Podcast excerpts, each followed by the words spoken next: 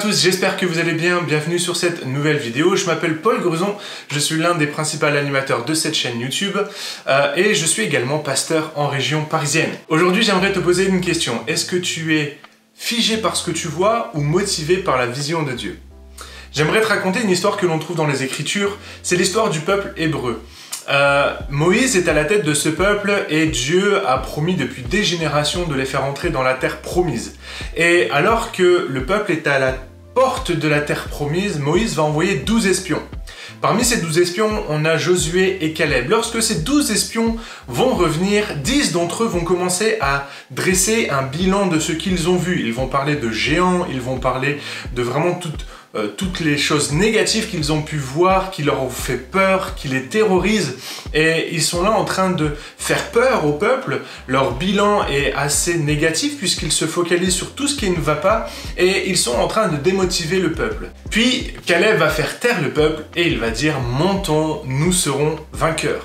Pourtant, Josué et Caleb ont bien vu la même chose que les dix autres, ils ont vu les mêmes géants, ils ont vu les mêmes sujets de crainte, mais eux ont focalisé non pas sur ce qu'ils ont vu, mais ils ont été motivés par la vision de Dieu. Ils savaient que Dieu leur promettait cette terre, ils connaissaient Dieu et ils savaient que Dieu était un Dieu de promesses et que si Dieu leur avait promis cette terre, alors il trouverait un moyen de leur donner cette terre. Et c'est pour ça que Caleb va faire cette déclaration, montons, emparons-nous de ce pays, car Dieu est avec nous.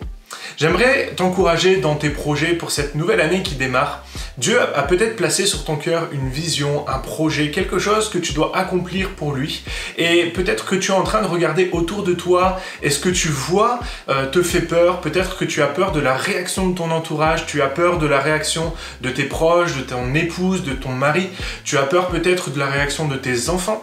Ou alors c'est peut-être l'église qui te fait peur parce que tu as un projet un peu atypique. J'aimerais vraiment t'encourager et te dire arrête d'être focalisé sur toutes ces choses qui te font peur. Si le projet vient de Dieu, focalise-toi sur la vision que Dieu t'a donnée. Si tu es focalisé sur les mauvaises choses, sur les choses négatives, alors tu vas rester statique et tu vas même finir par tourner en rond. C'est ce qui s'est passé avec le peuple hébreu, puisqu'ils n'ont pas accepté de rentrer dans le projet de Dieu. Eh bien, ils ont visité le pays pendant 40 jours, et eh bien pendant 40 ans, ils vont tourner en rond dans le désert. Si tu ne rentres pas et que tu restes focalisé sur tout ce qui te fait peur, eh bien tu vas finir par tourner en rond comme le peuple hébreu. En revanche, si tu focalises sur la vision que Dieu t'a donnée, sur le projet que Dieu t'a donné, alors il permettra que tout se mette en place pour que tu puisses rentrer dans ce projet et accomplir ce qu'il a prévu d'avance pour toi. Alors je te repose la question, est-ce que tu es figé, tétanisé par le réel et par ce que tu vois, ou est-ce que tu es au contraire motivé par la vision de Dieu Sois béni et encouragé. N'hésite pas à t'abonner à la chaîne si ce n'est pas déjà fait, à me rejoindre sur le serveur Discord où on peut aller plus loin dans la réflexion et dans la méditation. Si ce n'est pas déjà fait, rejoins-nous également sur les réseaux sociaux. N'hésite pas également à aller rejoindre le compte Instagram d'Emeline, mon épouse, qui a été ouvert il y a quelques mois, sur lequel elle partage des méditations, des réflexions autour de la parole de Dieu. Voilà, c'est très édifiant, donc je t'encourage à le faire. Je te mets le lien dans la description. Et en attendant, comme d'habitude, lis ta Bible, médite-la et mets-la en pratique. Bye